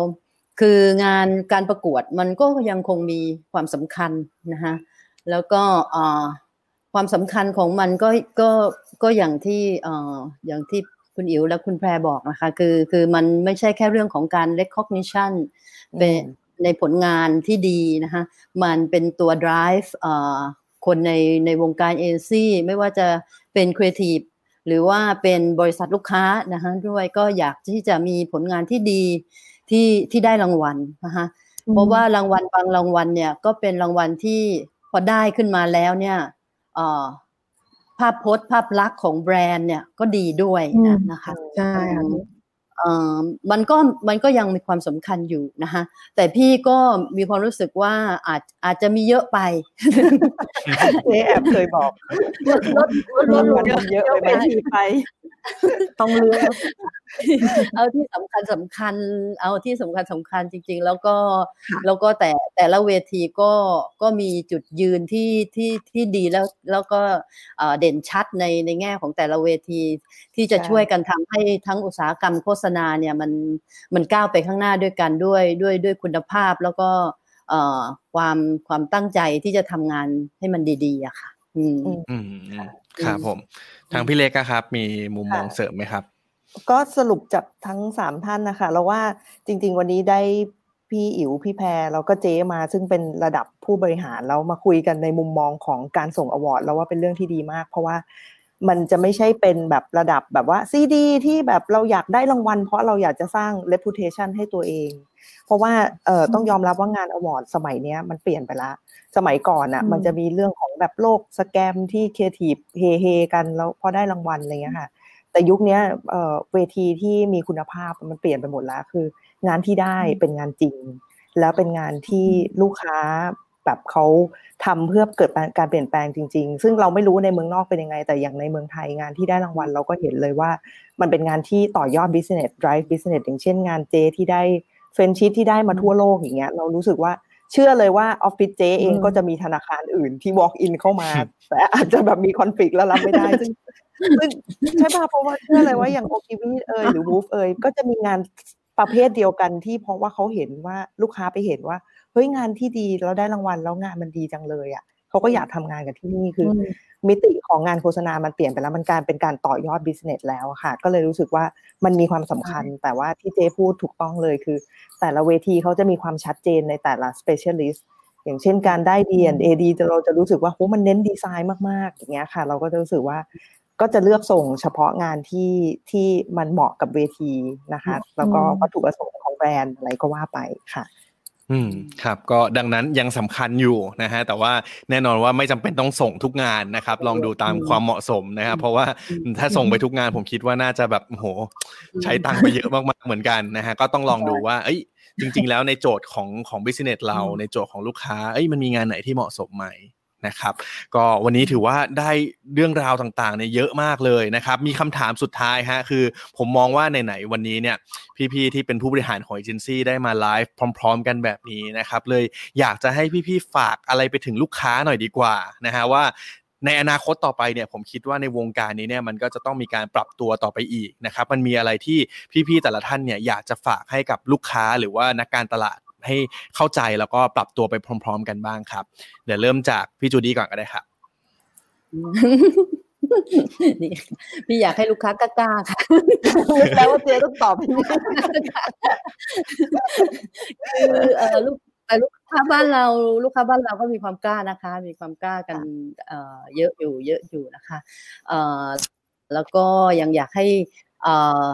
ทุกวันนี้สื่อนะคะมันอาจจะเปลี่ยนไปเป็นโลกดิจิทัลนะคะทำเอ่อทำแบบ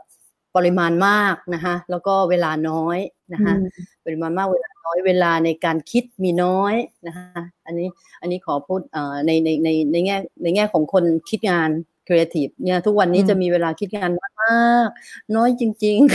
ๆ คือคือเอ่อยังไงก็ก็ยังอยากที่จะบอกว่าเอ่อ ถ้าการทำ communication communication หรืองานโฆษณาออกไปออกไปอะให้กับแบรนด์ หรือให้กับ product อะไรก็ตามนะฮะถ้าหากว่ามันเอ่อเป็นงานที่ดีอย่างระดับที่เรามาตัดสินแล้วเห็นแล้วเราเห็นว่างานที่ได้รางวัลมันเป็นยังไงเนี่ยนะคะ งานงานนั้นเนี่ยมันจะส่งผลกับแบรนด์ไปในระยะเวลายาวนานอืมคนจะจำได้ไปอีกนานแสนนานเลยถึง ถึงแม้ว่าโลกอืมตัวนนี้จะใช้สื่อคือออนไลน์ที่มี อายุไขสั้นมากนะคะแต่ถ้าให้ความสำคัญกับไอเดียที่ดีที่คมที่กล้านะคะเอ่อแล้วก็ความเอ่อ execution ออกมาได้อย่างเอ่อปังปังๆสุดยอดอย่างเงี้ยนะคะก็เอ่องานชิ้นนั้น message นั้นมันจะอยู่ในใจผู้บริโภคไปอีกนาน แล้วมันจะเป็นสมบัติของแบรนด์นั้นไปอีกนานแสนนาน เพราะฉะนั้นขอให้ลูกค้า ให้เวลากับครีเอทีฟอีกหน่อยค่ะที่จะสร้างสรรค์ทำงานให้มันดูดีเยี่ยมเยี่ยมๆนะคะทั้งทั้งแง่ของการคิดแล้วก็การการผลิตมันออกมาด้วยนะคะค่ะอืมครับผมชัดเจนนะฮะ ต้องกล้าแล้วก็ให้เวลามากขึ้นสักนิดนึงนะฮะ ทางพี่แพรล่ะครับ มีอะไรอยากจะฝากทางลูกค้าบ้างครับ จริง ๆ รู้สึกว่าตอนเนี้ยอย่างสมัยเนี้ยค่ะ รู้สึกว่าลูกค้าก็ดูงานเยอะมาก หมายถึงว่าลูกค้าที่เราเจอโชคดี คือลูกค้าก็ดูงานเยอะมากก็อัปเดตตัวเองเยอะมากๆเลย แล้วก็จริง ๆ การทำตามโจทย์ ทุกวันนี้อย่างเดียวก็ไม่พอเพราะลูกค้าเคยได้รางวัล แล้วลูกค้าก็อยากได้รางวัลอีก มากขึ้นไปเรื่อยๆก็เป็นความกดดันดังนั้นมันก็เป็นมันก็เป็น loop ที่ที่น่าสนใจค่ะ แต่ทีเนี้ยเวลาที่อันหนึ่งอยากจะถ้าถ้าเป็น action อยากจะจับมือกับคุณลูกค้า แล้วบอกคุณลูกค้าเพิ่มเติมว่า ในสถานการณ์จากนี้เป็นต้นไป เราอยู่ใน tough situation อยู่แล้ว economy ไม่ค่อยดีอย่างเงี้ยค่ะ ความน่าสงสารของโฆษณาก็คือมักจะเป็นสิ่งแรกที่โดนตัดงบ หรือว่าจะเป็นสิ่งแรกที่ที่เหมือนกับว่า โอเค เราอาจจะพักมันไว้ก่อนหรืออะไรก็ดีเนี่ยนะคะคืออยากมือคุณลูกค้าช่วงเวลาเนี้ยที่คุณลูกค้าต้องตัดสินใจทำที่พี่จูดี้บอกคือ ยิ่งต้องเลือกงานที่แด engaging กับแบรนด์เรามากที่สุด จะการหยุดทำมันเลยนะคะเพราะว่างานง่ายครับ อืมสรุปแล้วห้ามตัดงบใช่ไหมคะพี่แพรขัดข้องทางอินเทอร์เน็ตเล็กน้อยนะฮะแต่ว่าเชื่อเมื่อกี้เราเมื่อกี้จะตรงอืมอืมอืมอืมไปค่ะครับก็ขออนุญาตขยายความแล้วกันเมื่อกี้ที่ที่ทางพี่แพรเล่านะฮะก็คือจริง ๆ แล้วเวลาปัจจุบันเนี้ย สถานการณ์ที่เกิดขึ้นแล้วก็ทุกๆเอเจนซี่น่าจะพบเจอนะครับ ก็คือลูกค้าจะต้องเผชิญในสถานการณ์ที่แบบว่าเฮ้ยต้องมีการใช้งบประมาณที่ลดน้อยลงนะครับ อาจจะถูกตัดงบโฆษณาไปบ้างนะครับ ดังนั้นเนี่ยถ้าเป็นไปได้เราผมผมคิดว่าสิ่งที่พี่แพรอยากจะขอให้ลูกค้าเนี่ยเข้าใจก็คือเฮ้ยจริง ๆ แล้วเนี่ยการสื่อสารการทำโฆษณาเนี่ยมันก็ยังเป็นส่วนหนึ่งที่สำคัญมากๆอยู่นะครับในการทำธุรกิจแล้วก็จริง ๆ แล้วเอเจนซี่เนี่ยก็พร้อมจะหา solution ไปด้วยกันนะครับอืมดังนั้นเนี่ยลูกค้าก็ ลองมาคุยกับเอเจนซี่ได้ ถ้าเจอสถานการณ์อะไรต่าง ๆ เพราะว่าในในมุมผมจากที่คุยกันมาหลายๆเอเจนซี่ครับด้วยความเป็นเอเจนซี่เราคือคนที่ช่วยแก้ปัญหาอยู่แล้วนะครับ ดังนั้นเนี่ยไม่ว่าจะมีปัญหาอะไรเนี่ยทางลูกค้าก็สามารถมาปรึกษาได้นะครับอืมทางพี่อิ๋วแล้วครับ มีอะไรที่อยากจะฝากกับลูกค้าไหมครับก็อาจจะเป็นความโชคดีของโอกิลวี่นะคะ เพราะว่าเราเรามีลูกค้าที่ ที่ดีเยอะมากนะคะ แล้วก็แล้วก็มีความเชื่อมั่นในเรานะคะ ทีนี้เนี่ยด้วยความที่โลกมันเปลี่ยนเร็วเนาะแล้วก็ situation มันก็ยากขึ้นไปเรื่อยๆนะคะพี่ว่าเราทุกคนเนี่ยทั้งทั้ง industry แหละก็คือเราต้อง equip ตัวเอง แล้วเราก็ต้องใช้ทั้ง data ใช้ทั้งเทคโนโลยีอื่นๆ เข้ามาเข้ามาช่วยในการเป็น solution ที่เมื่อกี้ที่เมื่อกี้เปิดพูดนะคะถ้าถ้าอยากจะอยากจะขออะไรจากลูกค้าเนี่ย จริง ๆ อยากจะขอให้ลูกค้าเชื่อมั่นใน creativity เพราะเราเชื่อว่าเราไม่ได้เราไม่ได้ทำแค่โฆษณา หรือเราไม่ได้ทำแค่ material อะไรก็ตามแต่นะคะแต่เราอะเป็นเป็น solution นะคะแล้วเราเชื่อว่า creativity นี่แหละมันเป็น solution ที่มันช่วย drive business แล้วก็แล้วก็สร้างให้แบรนด์เนี่ยเติบโตแข็งแรงได้ อันนี้ก็ก็อาจจะ อาจจะขอให้เชื่อเถอะว่ามันคือ creativity นะคะ ที่จะเป็นโซลูชันให้กับแบรนด์และ business ของเขา ครับค่ะผม creativity ยังเป็นแก่นสำคัญมากๆนะคเป็รับนหัวใจพี่เล็กครับเลยค่ะพี่เล็กพี่เล็กมีมุมไหนเสริมอีกไหมครับทุกท่านพูดได้ดีมากแล้วก็ค่อนข้างแบบเอ่อครบวงจรของสิ่งที่ขอจากลูกค้าค่ะ ก็ ก็เป็นแนวเสริมแล้วกันค่ะว่า ถ้าจะมีอีกมุมหนึ่งที่ที่เราว่าน่าจะเจอกันแต่ส่วนใหญ่ไม่ค่อยเจอคล้ายๆพี่อยู่คือลูกค้าส่วนใหญ่จะดีนะคะ แล้วก็เดินเข้ามาด้วยความที่เชื่อใน specialist อยู่แล้วนะคะเขาก็จะ treat เป็น partner แต่ว่าก็จะมีลูกค้าที่ได้ยินจากเพื่อนๆเอเจนซี่อื่นบ่นละกันว่าเออมีคือลูกค้าเนี่ยจะรู้สึกว่าเออเหมือนเหมือนถ้าจะขอได้อยากให้เขาไว้ใจคอน sumer มากกว่านี้ คืออย่าคิดว่า งานบางประเภทอุ้ยคอน sumer ไม่เก็ตหรอก อย่าไปทำอะไรที่มันแบบไปใหญ่หรือไปยากอะไรอย่างเงี้ยค่ะ ก็คิดว่าคอน sumer ยุคนี้ฉลาดมากนะคะเขาอยู่บนโลกโซเชียลเขาอัปเดตสถานการณ์ทุกอย่าง real time หมดแล้ว ก็ถ้าจะซื้องานก็อยากให้ซื้องานที่เชื่อว่าคอน sumer เราอะโหจะฉลาดอะค่ะค่ะอืมอืมครับก็ชัดเจนนะครับทั้งเรื่องของความกล้าฮัลโหลทั้งเรื่องของพี่แพรกลับมาแล้วนะฮะเมื่อกี้เมื่อกี้ผมผมสรุป ของพี่แพรของพี่ให้เรียบร้อยนะฮะว่าจริงๆแล้วเป็เนี่ยนก็ไรคือไม่รู้ค่ะขอโทษค่ะไม่เป็นไรเลยครับได้นี่ค่ะคือเสน่ห์ของการไลฟ์ครับพี่แพรใช่ ก็ผมขอแรปอัพนะฮะคำคำสิ่งที่พี่ๆแต่ละท่านอยากจะ บอกลูกค้าแล้วกันเป็นเหมือนแบบความในใจนะครับ ก็คือความกล้านะครับเป็นเรื่องที่สำคัญนะครับ ถ้าสมมุติว่าเรากล้าทำกล้าสร้างสรรค์ไอเดียอะไรต่างๆ ที่มันออกมาแล้วเฮ้ยมันได้ใจของผู้บริโภคเนี่ยมันก็จะติดอยู่ในใจของผู้บริโภคไปอีกนานเลยนะครับ แล้วก็แน่นอนว่าอยากให้เชื่อมั่น เอเจนซี่นะครับเชื่อมั่นความเป็น creativity ที่พร้อมจะสามารถหาโซลูชันต่างๆนะครับแล้วก็อีกมุมหนึ่งก็คืออย่าลืมนะฮะว่าจริง ๆ แล้วปัจจุบันเนี่ยผู้บริโภคเป็นอีกกลุ่มอืมคนหนึ่งที่เราดูถูกไม่ได้แล้วว่าเฮ้ยเขาจะเข้าใจหรือไม่เข้าใจไหมเขาก็เป็นคนที่เสพอะไรต่างๆ เยอะมากเหมือนกัน แล้วก็ ผมผมขอเสริมอีกมุมหนึ่งแล้วกันนะครับว่าเรื่องความจริงใจก็เป็นเรื่องที่สำคัญมากๆด้วยนะครับอืมก็อยากให้ลูกค้าทุกท่านแบรนด์ต่างๆเนี่ยอ่ารับเทคเอาอันนี้ไว้แล้วกันนะครับว่าเป็นความในใจของผู้บริหารแต่ละท่านนะครับ ก็วันนี้นะครับผมคิดว่าสมควรกับเวลาแล้วนะฮะเราได้รู้จักทั้ง งานที่ยิ่งใหญ่มากๆ อย่าง g r a t y Awards นะครับที่เป็นงานที่มีกรรมการผู้หญิงล้วนๆเลยนะครับแล้วก็ได้เห็นผลงานดีๆนะฮะที่พี่ๆแต่ละท่านเนี่ยคัดเลือกมานะครับมาแบ่งปันกันแล้วนะครับแล้วก็ได้มีคำแนะนำมีเคล็ดลับอะไรต่างๆ ที่ผมเชื่อว่าถ้าสมมติว่าวันนี้เพื่อนๆชาวเอเจนซี่หรือว่าลูกค้าเนี่ยมาฟังนะฮะน่าจะได้เห็นเหมือนกันว่าผลงานแบบไหนที่น่าจะเข้าตากรรมการ นะครับ วันนี้ก็ขอขอบคุณพี่ๆทุกท่านมากนะครับทางพี่เล็กนะครับ พี่อิ๋วแล้วก็พี่แพรแล้วก็พี่จูดี้ด้วยครับขอบคุณมากครับขอบคุณมากเลยค่ะขอบคุณนะคะ สวัสขอบดีคุณนะคะสวัสดีค่ะสวัสดีครับค่ะโอเคครับ ก็ วันนี้นะครับถือว่าเป็นวันที่เราได้มาพูดคุยนะครับ อย่างที่ผมเกริ่นไปตอนต้นว่าวันนี้สุดพิเศษมาก ๆ คือ g r a t y Awards Jury Talk นะครับ วันแรกนะที่เราได้แขกรับเชิญเป็นผู้บริหารจากเอเจนซี่ชั้นนำนะครับ ไม่ว่าจะเป็น Wolf นะฮะ Gray NJ United นะครับ แล้วก็ o g i w i นะครับ รวมถึงทางโคโฮสของเราวันนี้นะครับ พี่เล็กจาก Sour Bangkok ด้วยนะครับก็คิดว่าวันนี้ทุกคนน่าจะได้ประโยชน์เต็ม ๆ แน่นอนนะฮะแต่ว่าอย่าลืมนะครับว่าเราจะมีการจัดอีก 2 วันนะครับวันพรุ่งนี้เนี่ยเราจะมีแขกรับเชิญสุดพิเศษมากๆเหมือนกันนะครับจากฝั่งของแบรนด์นะฮะพรุ่งนี้เนี่ยก็จะมีทางพี่จูนนะครับจาก s c s นะครับแล้วก็จะมีพี่อีกท่านหนึ่งนะครับคุณหันษาคุณหันษานะครับจาก Central